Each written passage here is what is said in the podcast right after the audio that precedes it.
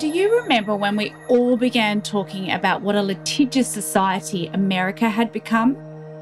It was the 1990s, and stories of supposedly frivolous lawsuits satisfied people's need to feel outraged, kind of in the same way that stories of supposedly frivolous cancel culture do today. One of the cases from 1994 that captured global attention was Liebeck versus McDonald's restaurants. Do you remember it? A woman sued Macca's in America because their hot coffee was too hot. Sounds ridiculous, right? And she won. What a gold digger. So here's what really happened. 79 year old widow Stella Liebeck was sitting in the passenger seat of a parked car, holding a cup of McDonald's takeaway coffee between her legs while she added milk and sugar. Not the smartest move, and Stella accepted that the spill was her fault. But the temperature of the coffee was between 82 and 88 degrees Celsius. She had third degree burns to her legs and genitals, and her medical costs for eight days in hospital, skin grafts, and ongoing care came in at around 20,000 US dollars. And the thing is, McDonald's knew that their coffee was too hot. They'd received around 700 complaints in the previous 10 years from customers who'd also been burned by the scalding coffee. Okay, so now you know the facts. How much, if anything, should Macca's have paid Stella as compensation? She asked them to cover her medical costs, they then offered her $800. So it went to court, and a jury found Macca's responsible and ordered them to pay $2.7 million. In the end, a judge reduced the award to $640,000 and the parties settled out of court during appeal. But what made this American jury decide McDonald's should pay millions of dollars for making scalding hot coffee? The answer is justice. This is Seriously Social. I'm Ginger Gorman, and in this episode, we'll look at the role that money plays in delivering justice. Does it repair damages? Does it help prevent future harm? And when you've been wronged, how does it feel to make someone pay?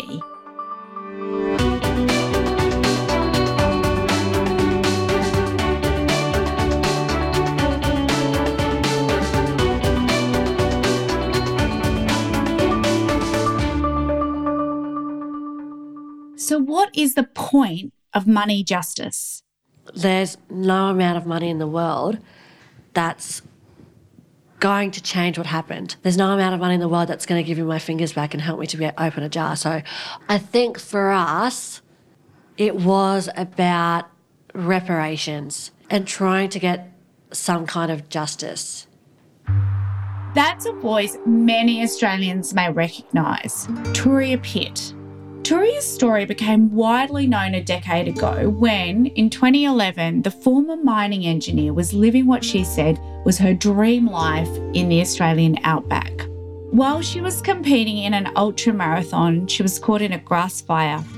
Turia was choppered out of the remote desert, barely alive, with burns to 65% of her body. She lost seven fingers, had over 200 medical procedures, and spent a couple of tough years in recovery. Her achievements since then have been pretty remarkable. She's written bestsellers, coached thousands of people, become a parent to two sons, and crossed the finish line at the Ironman World Championships. But before all this, behind the scenes, there was a long, challenging court process to get through. At the end of the day, we settled out of court I wasn't happy with the money, but then no amount of money would ever be able to compensate me for what I'd been through. And I, I understood that. For us, you know, there was an inquiry in WA into the race where I was injured. And so for me personally, I wanted to be vindicated and I wanted someone to admit that they were in the wrong. And that that never happened because we settled out of court. I think I found the whole process exhausting, frustrating, hurtful, tiring, all of those things. And I was really, really lucky that, you know, I have an amazing partner who was so supportive during that whole time. But even you know, people have their limits. So it's hard. It's a hard. It's a hard process, and I, I wouldn't wish it on anyone. Michael, my partner, he was like, I just want to take it because I want, I want us to be able to move on with our lives, and you know, it's just, it's just holding us back.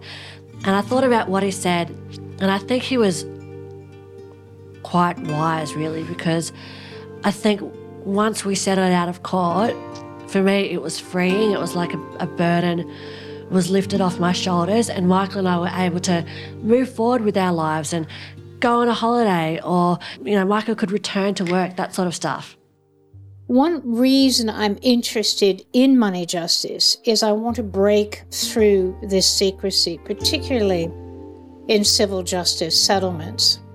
I'm also interested to know more generally what amounts of money people do receive after wrongs and the degree to which there are inequalities in payments.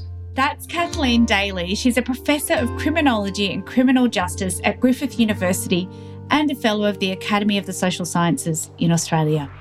Kathleen talks about the money justice paradox that money is used all the time as justice to victims after wrongs. But she says most victims also say that money can never compensate or make up for what was lost. So, if that's the case, why is money sought by victims and offered as justice? Thousands and thousands of years ago, the relationship between revenge and recompense was closely tied. That is, the pain suffered by a victim was recompensed by an equivalent painful loss to an offender. In other words, an eye for an eye and a tooth for a tooth. Today, that nexus no longer exists, and the meaning of justice as balance is lost. That's another reason I think that money fails as justice to victims because it's not associated with an equivalent painful loss. Kathleen says that there are three things to consider when it comes to the money justice paradox. The first, and probably the most important, is money is offered to victims because it is all that legal systems, and importantly, legal systems supported by insurance, money is all the law can provide. Secondly, victims seek justice to reveal the truth of what happened, to hold those responsible to account to try to prevent it from happening again. The problem is that civil justice is set up to give out money. They can't really achieve these other aims. So, what do victims do? They fall back on what they can receive, which is money, although they fall back uh, struggling, I have to say, because they do want to achieve these other objectives when they're seeking justice. And the third thing to bear in mind is that victims' legal representatives are motivated to focus on money because it supports their livelihood. Civil justice and insurance are bound by money and calculations of risk.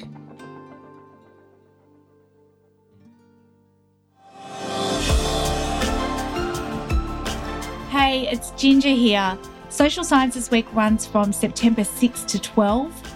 It's a week long celebration that unites the disciplines and shares the latest and greatest from Australia's social scientists. There will be stacks of events held across the country and online, so visit socialsciencesweek.org.au to find out more and get involved.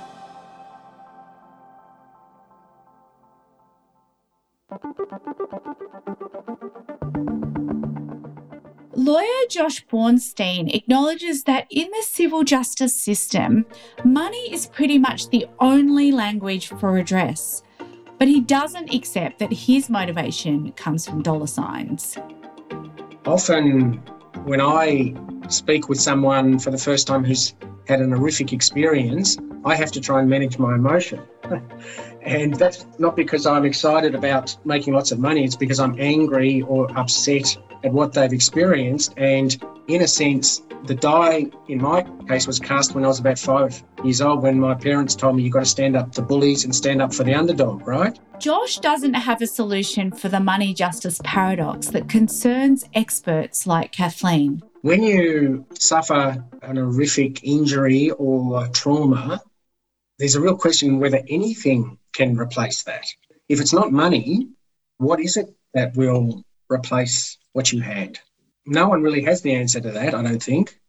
So the legal system focuses on financial compensation, and I agree. It, it's it's not a panacea.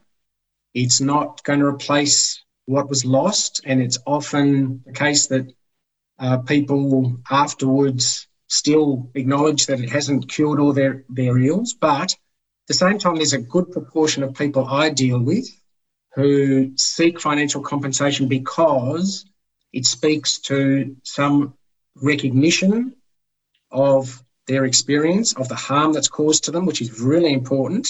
And it's recognition that has some value in our society. Under Australia's civil justice system, we're unlikely to ever see millions of dollars awarded to someone like Stella Liebeck, the American woman who spilled scalding coffee on her lap, because we just don't have the same options for claiming punitive damages here. When courts do make awards of very significant damages, often it's because there is some catastrophic loss. Uh, you have categories of damages, primarily an economic category, economic loss, and then you have non economic loss, which often looks at injury, harm, and so on, that isn't an economic harm. So it's only in cases where you've lost income or income earning capacity in the future very substantially that you'll get awards of damages in the millions of dollars or settlements in the millions of dollars. In a case involving a young person who's unable to work in their profession for the rest of their life because of some catastrophic illegal event, then you may find yourself in that sort of realm. It's not punitive. You don't get, in this country, awards of damages in that sort of stratosphere that are punitive, that are compensate for loss. And Josh says that there are plenty of clients not motivated by money, but that can ring alarm bells for lawyers like him. I'm often wary when someone says it's not the money, it's justice or some other uh, noble ideal because that often doesn't play out as the case goes along. But there are some people who their ideal is, or their objective is more idealistic or aspirational. Um, and that can be very difficult because uh, if you're a whistleblower in the tax office or at a mining company and you think I'm going to change the world by my uh, whistleblowing, well, history tells us that's very rarely the case. And one court case often doesn't make or claim doesn't make any significant substantive change, which is a limitation of what I do. On the other hand, occasionally, but these are the sort of black swans, if you like, occasionally when I represented Julia Schlekovsky, who was sexually harassed while working at AMP, when she involved me and we went public that, in fact, has had a catastrophic impact for the company and has led to major change in the company. Board members gone, staff gone, management, new management, um, share price collapses, investment funds collapse. That's a very unusual and significant change. Josh says he always tries to warn his clients about the challenges of making a legal claim the accusations, the traumas relived, the disappointments so that's the first conversation that I have with everybody.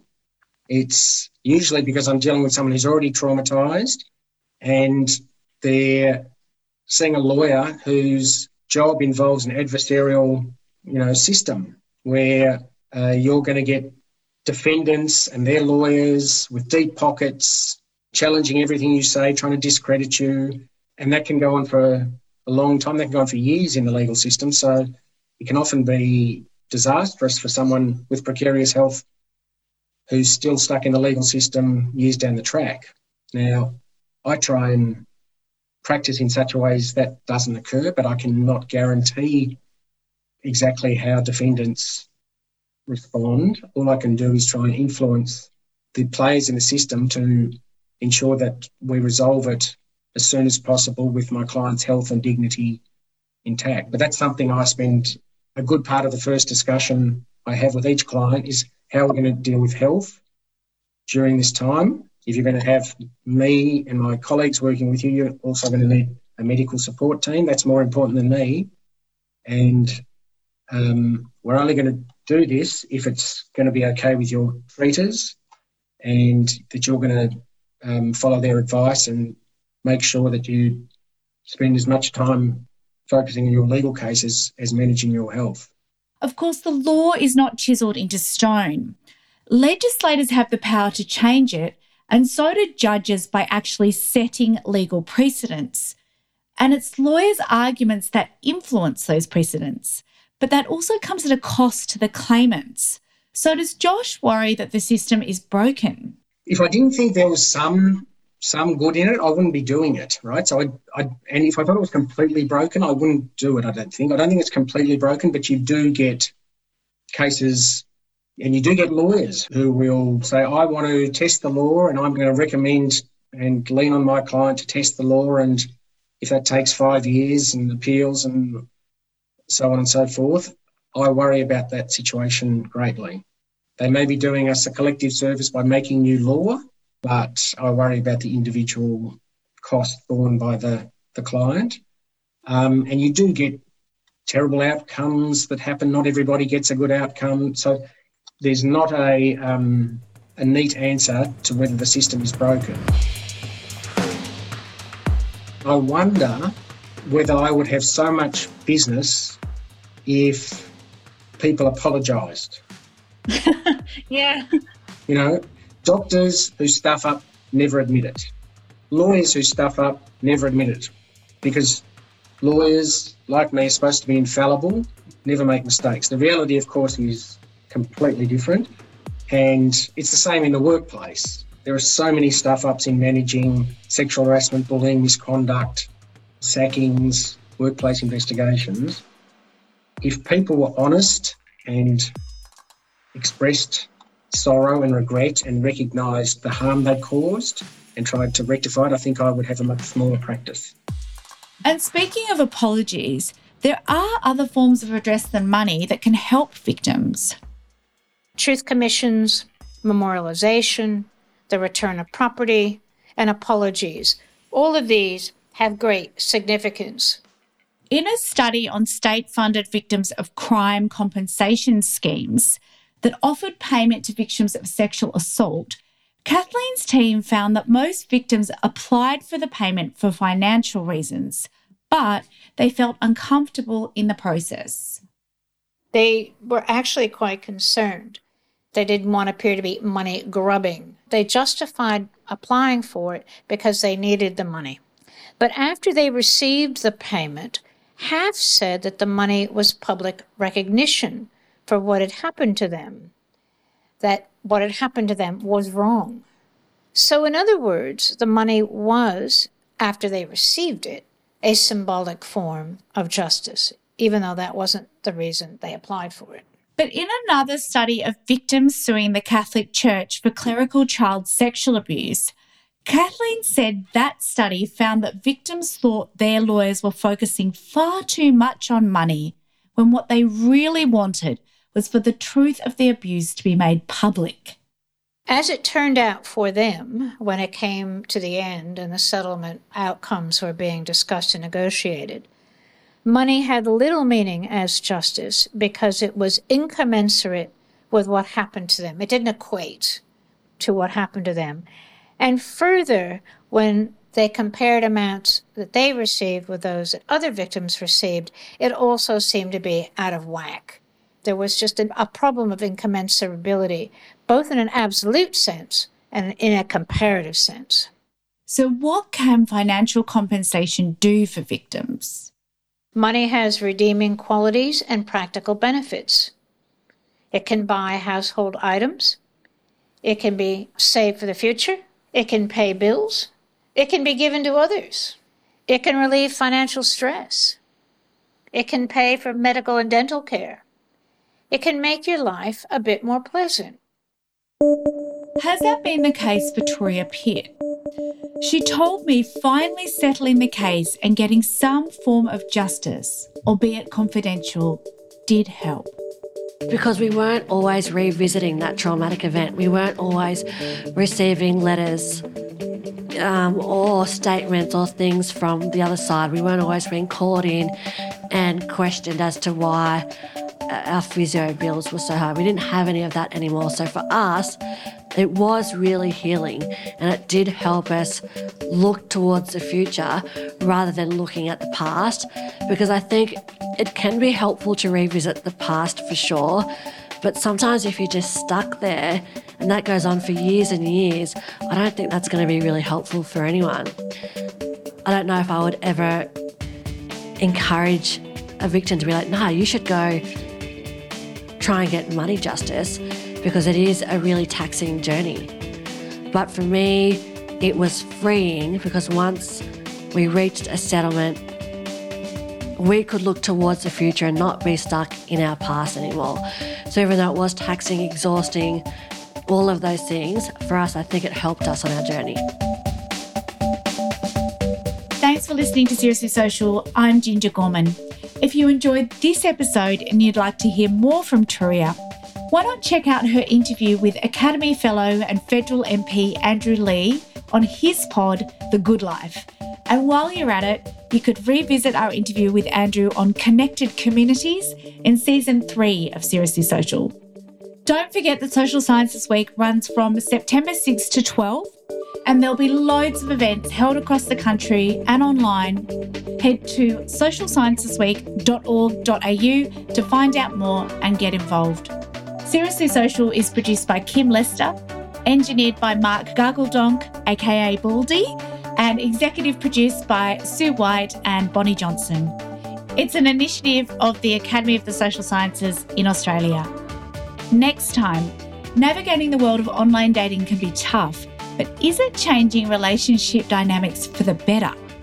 That's next time on Seriously Social. See you then.